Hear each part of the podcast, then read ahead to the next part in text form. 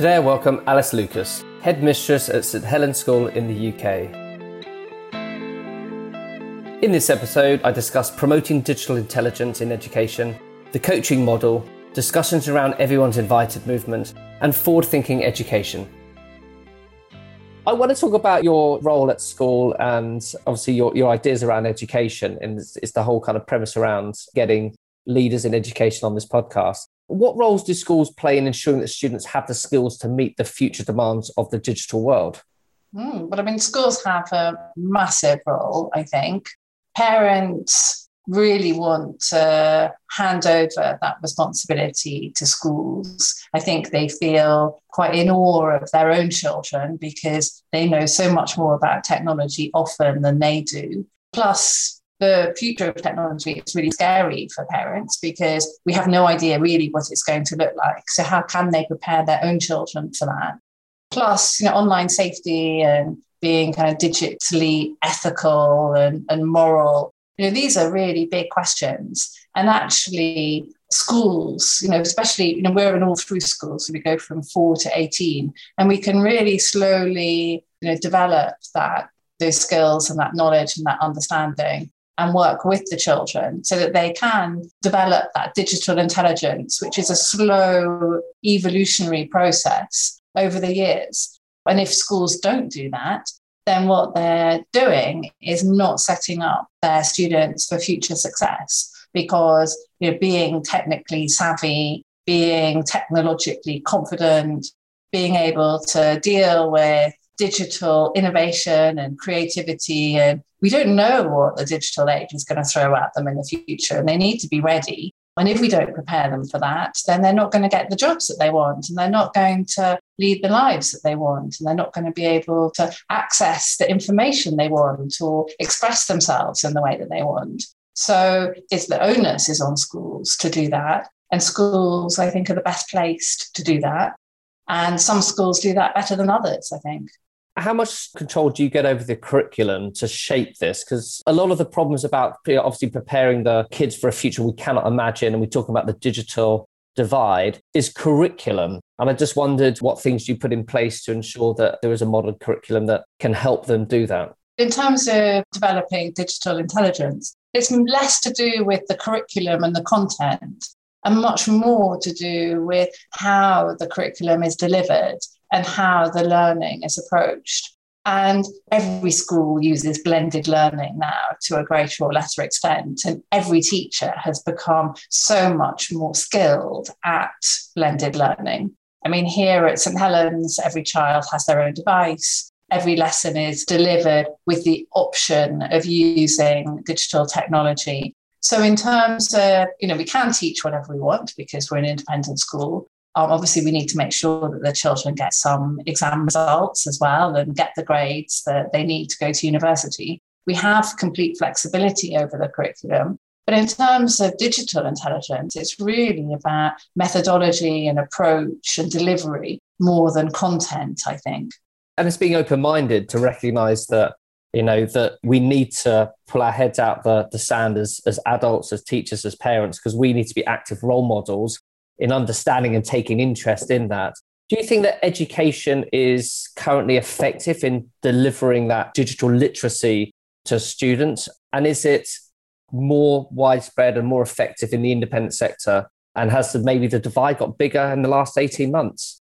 Well, resource is always a big factor, isn't it? And independent schools do have more resource than the maintained sector. You know we are we do have the capacity to be able to spend money not just on resourcing our children's curriculum but also training our teachers. So i think that um, the independent sector has those advantages very much ingrained in it but I think that all schools are doing a really good job with bridging those gaps. I think that British schools maybe were quite behind internationally in terms of valuing and acknowledging digital intelligence as a key, as one of the key intelligences. And COVID has forced us to more than catch up and certainly the digital revolution that's happened in my school, it's forced all the teachers to take on board, you know, this new kind of teaching and learning. and they're excited by it. And having been kind of forced into it, maybe out of their comfort zone more quickly than they would have liked, they're now embracing it and are excited about it and want to keep ahead of the curve. That's really good for teachers and really good for schools and good for children. Massively important for the girls that you're trying to role model as well. And we have to come out of our comfort zone. You know, we have to do things. It's very easy when you become old and become stuck in our ways. We like doing the things the way we do them because it's just easy and it's comfortable. But being uncomfortable is actually about risk taking completely and, and also it's role modeling not necessarily knowing all the answers so you know on the rare occasions when i'm in the classroom and something goes wrong you know i'll ask the children to help me sort it out and that you know it's, it's a two-way process isn't it? Everybody's a lifelong learner. You know teachers are learning teachers are evolving and we're modeling that to the girls too. We don't have all the answers. There are some things that they know more about than us and they know a lot more about being a teenager than us. So it's all part of that parcel.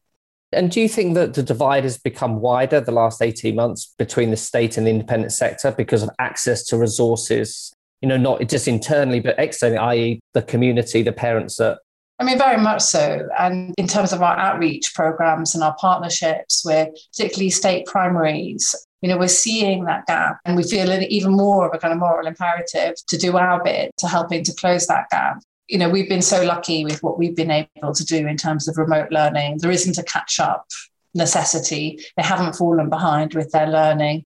You know, obviously miserable being at home learning from home, but they haven't lost out really intellectually or academically. They've lost out socially and pastorally. So uh, definitely the gap is is much much wider, and the girls here have been so lucky, and they know that they they really have an, an understanding of that, and from that comes a responsibility. And I know that the ISC and the GSE are doing a huge amount actually with outreach partnership programs you know, beyond the traditional way of just lending resources or helping out. It's looking at wider ways in which you can share some of your ideas with the state sector because there are the wider educational problems and it is probably our duty in the independent sector to to help although out. i you know having having spent a lot of my career in the state sector i you know many, many, many of my better ideas come from my experiences in the state sector. And the state sector has an enormous amount to offer the independent sector in terms of tracking progress and judging outcomes and thinking about vulnerable groups and underperformance and intervention and quality first teaching. You know, everybody has so much to gain out of that relationship.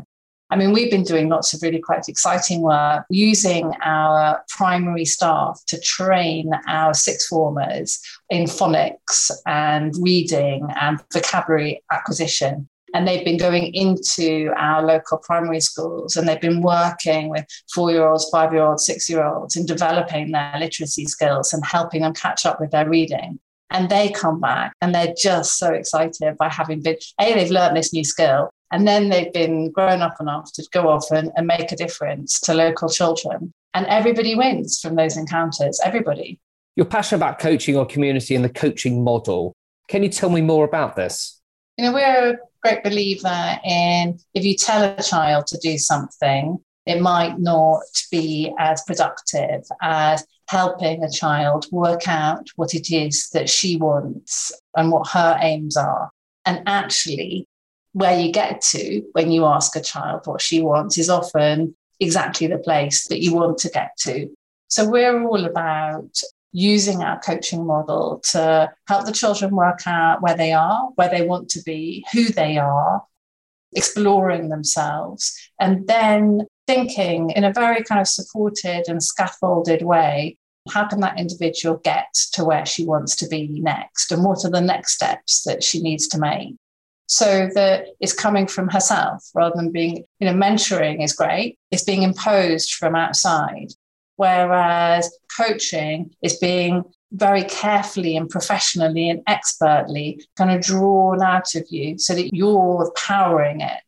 And we feel that that's what's going to really make the difference to the children, especially when they leave school, because they're going to have those strategies. They're going to keep those strategies and they're going to be able to apply them to you know, whatever situation they find themselves in, in later life.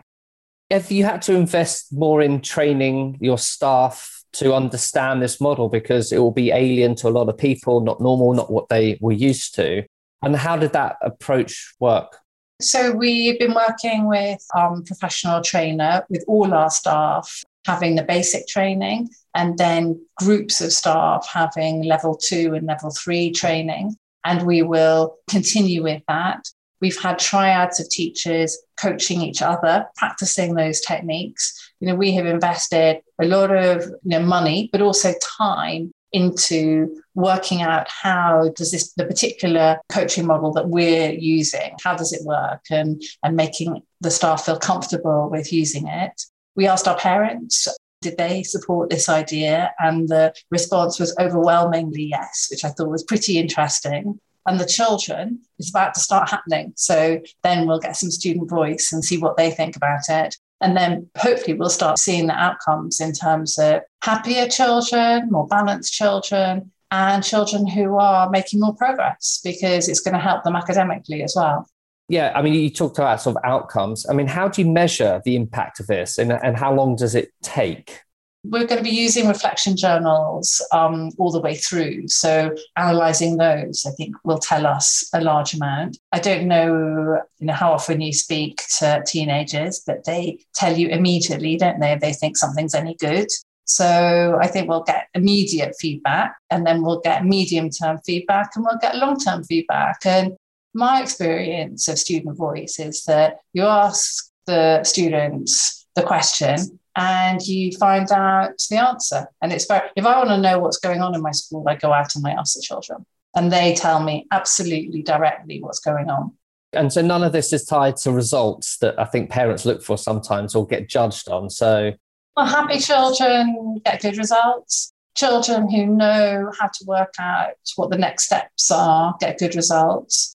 Children who don't flounder when things get tricky get good results children who have the kind of metacognition to work out how to solve a problem, good results are going to come in the slipstream of this, and the children's well-being is going to improve. I almost feel nervous about talking about it too publicly because I think once other schools hear about this, every school is going to do it. And yes, that's going to be great for the children, but it's going to mean that our brilliant idea is um, is not is no longer going to be our brilliant idea, and it won't necessarily set us apart from our competition which I think it does to a certain extent now.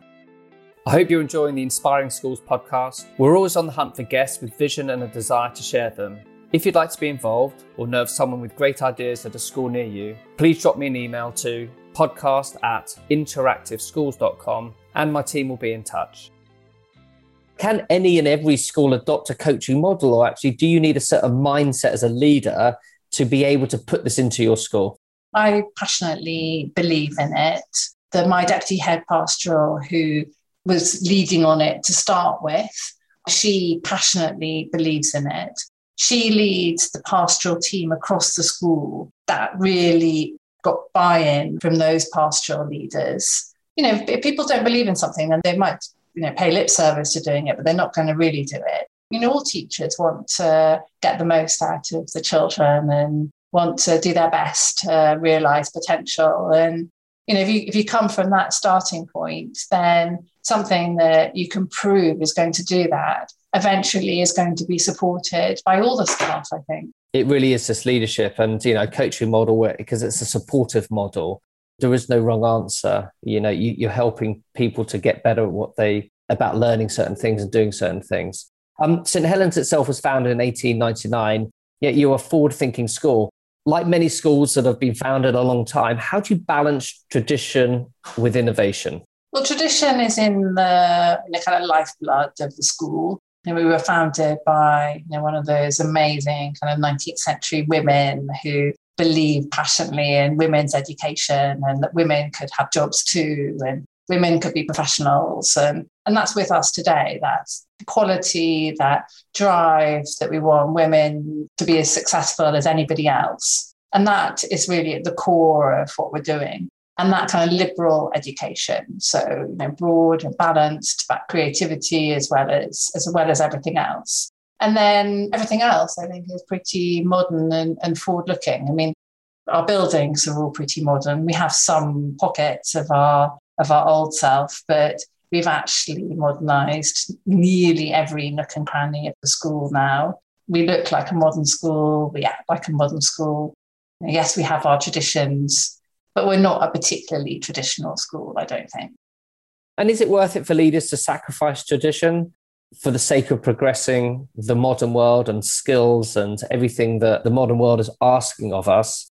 Well, I guess it depends what is tradition giving you. And if, you know, tradition gives you a kind of grounding, it gives you principles, it gives you, you know, a real sense of where are you coming from and where do you want to go um, and that can that can come from anywhere, can't it? And as long as you have that and you know your principles and you know what the school stands for, and there's a shared identity as to what everybody cares about and what everybody believes is important, whether it's traditional or whether it's forward-looking, I don't think it really matters. It's just got to be real and authentic and shared authenticity is at the heart of every school and you know i know the independent sector goes out of its way to show all the opportunities available to, to the children that come to one of the great schools. And sometimes in the marketing, maybe authenticity is lost. How do you make sure that your authentic voice is, is shared outwardly? Well, it's hard, isn't it? I mean, I think a lot of schools spend a great deal of money on marketing, and that has pitfalls in itself. I think that the people who come from outside to visit our school when they talk to our staff and they particularly talk to our children, I think that's where the authenticity will shine through. The children here are, by and large, they're pretty glorious children and they have a worldliness and a sophistication and, a, and they are articulate. But it's also, you know, it's not too polished. It's not there's something quite grounded and, and real about it. So I think that, that speaking to them is where that voice comes from. And, you know, a shiny brochure, well, I didn't really have much time for those things. We're on exactly the same page on that bit because, you know, I, I visit hundreds of schools around the planet and, you know, I'm always amazed how unique and individual they are. You know, as long as you can scratch beneath the surface, you know, you all share the same ambitions for what children should get in terms of access to education, what access they have to good role modeling. So they are really prepared to go out into this world that we're going to leave them. And is it going to be in good shape? And so the authentic voice has to come from within and it has to be told. And sometimes I know it's hard for schools to maybe get that voice out because they want control and control of, of the message. Is it on message? And I think the on message thing is something that's very outdated because communities buy into to you, the girls, the teachers, the things that you do. So the more you can be open and share that, I think that's only got to be good. Everyone's invited has been in the media a lot the last few months. What impact has had that on your community? It's reinforced to us, you know, what a role we have um, in these important issues of the day. You know, the girls here, when we had all sorts of assemblies on what can we do? How can we contribute to making the world a better place in this particular area? And the girls themselves were really, really motivated and really inspired by you know the Sarah Everard and the Everyone's Invited campaign. And I think that that's been really helpful. We did quite a lot on what can we do as individuals to, you know, in a small way, to make sure that sexism, which can lead to sexual harassment and worse, and what can we do to to make sure that we never condone anything, you know, a joke or a comment or something small that can turn into that. And the girls were very taken by that message and pretty excited by the fact that they could play their part. And we have a very active feminist forum the girls shared, you know, their stories, and, and we made sure that they then received the support that was necessary. And I think it also just kind of created like a really, you know, important opportunity just to remind the girls about these really important principles of consent.